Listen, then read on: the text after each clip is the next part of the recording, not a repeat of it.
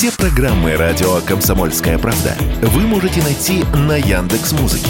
Ищите раздел вашей любимой передачи и подписывайтесь, чтобы не пропустить новый выпуск. Радио КП на Яндекс Музыке. Это удобно, просто и всегда интересно.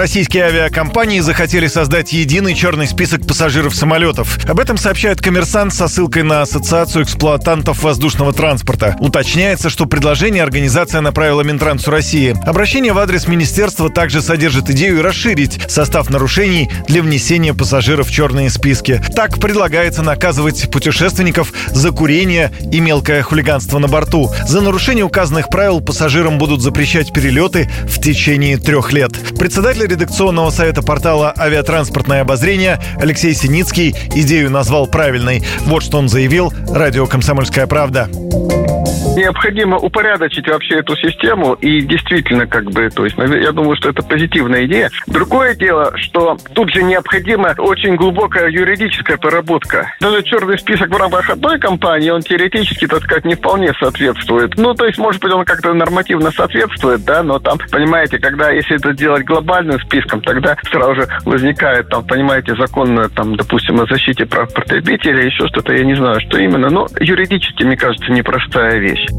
О юридической стороне вопроса говорит генеральный директор Ассоциации «Аэропорт» Виктор Горбачев. Пока не будет изменений на законодательном уровне, никакие черные списки невозможны, сказал эксперт радио КП.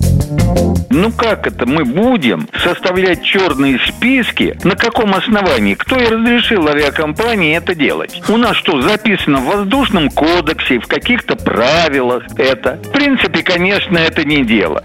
Потому что если надо работать просто с этими пассажирами, ну, в конце концов, э, можно идти и через какие-то уголовные кодексы, административные, наказывать, ну, для того, чтобы, понимаешь, осуществлять какие-то там черные списки и не пущать, ну, это тоже как-то бы и не дело. Вносите, пожалуйста, все это дело или в воздушный кодекс, или есть, так сказать, ФАП-82 по обслуживанию пассажиров. Тогда не будет каких-то, понимаете, претензий.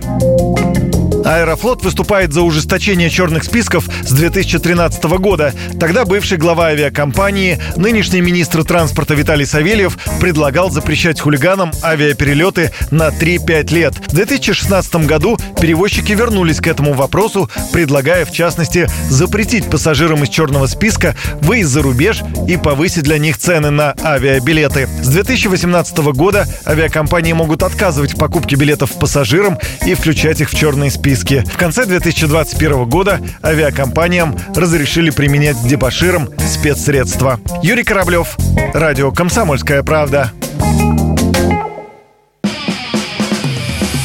Громкий сезон на радио «Комсомольская правда». Весь мир услышит Россию. Весь мир услышит радио «Комсомольская правда».